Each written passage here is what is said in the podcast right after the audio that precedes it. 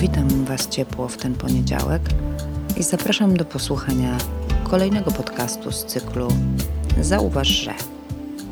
Często będąc w miejscach publicznych, lubię po prostu tak posiedzieć i popatrzeć na ludzi, na to jak chodzą, jakie mają ciało, czy jest ono usztywnione, czy też może zgarbione. Ciało, które opowie nam o wszystkim, co mu się w życiu przydarzyło.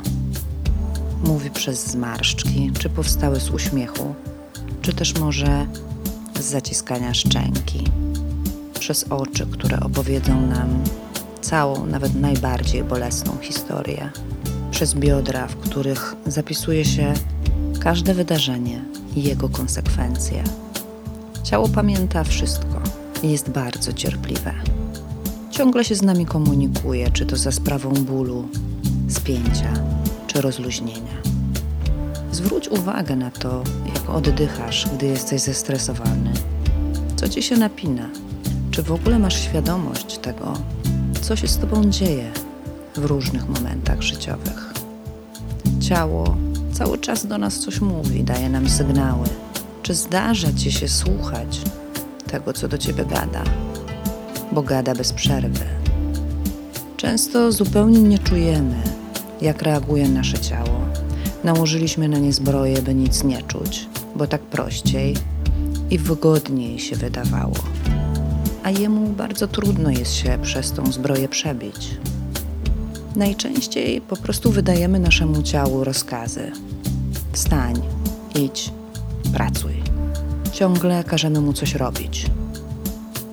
Ci bardziej komunikujący się ze sobą zauważają i czasem mówią: Czuję się, jakbym miała kulę u nogi albo ktoś wbił mi nóż w plecy. Czasem, jak z siebie w końcu coś zrzucą, opowiadają, że spadł mi kamień z serca. Tak właśnie, tak ono się z nami komunikuje. Czy zauważasz jego komunikat i co z nim robisz? Czy może tylko traktujesz je jako narzędzie do roboty? Jak niewolnika, który ma zasuwać, kiedy mu każesz. A ciało jest pamiętliwe. Nic mu nie umknie, żadna emocja, uczucie czy doświadczenie. Zapisze to w odpowiednim miejscu i będzie kumulować. Jest też bardzo cierpliwe, będzie wykonywać wszystkie polecenia, aż do utraty tchu, a potem się zbuntuje. Na czym polega bunt ciała? W wielu przypadkach po prostu na tym, że rano nie chce wstać. Albo zachoruje i powie: A nie mówiłem? Mówiłem, tylko nie słuchałaś albo nie słuchałeś. Często największe przemiany albo przewroty życiowe spowodowane są tym, że ciało odmówiło posłuszeństwa i trzeba było pozornie wywrócić świat do góry nogami. Zmienić swoje życie, zachowanie, pracę, miejsce zamieszkania.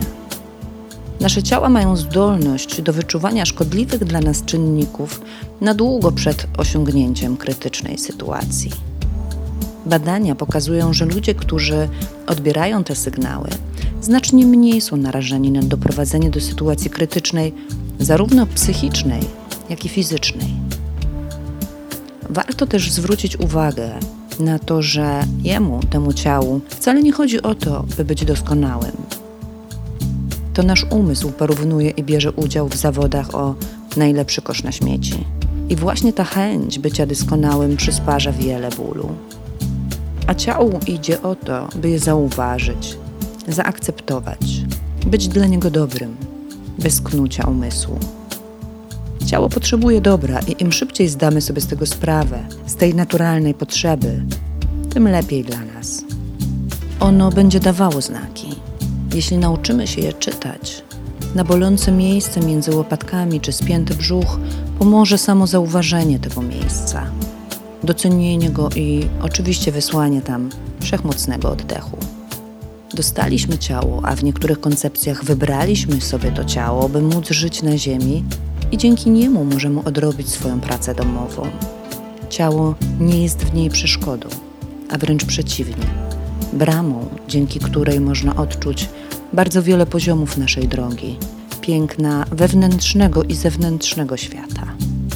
Nogi nie są przecież tylko od tego, by nieść człowieka do pracy i wykonywać obowiązki, ale też do tego, by tańczyć. Brzuch nie jest tylko do trawienia, ale też do odczuwania radości i smutku. Całe ciało jest do odczuwania, nie do wykorzystywania i bycia w stosunku do niego opresyjnym. Zostało nam dane do tego, by odczuwać to, co najpiękniejsze, czyli wszystko. Łzę na policzku, wiatr we włosach i cholerne zimno albo ciepło drugiego człowieka. Zauważyliście, że w niektórych przypadkach ludzie odnoszą się czulej do swojego samochodu niż do siebie? Nadają mu imiona, mówią ciepło, polerują, sprawdzają, czy wszystko działa, robią te przeglądy i inne opiekuńcze historie. I świetnie. A jakie komunikaty wysyłają do swojego ciała?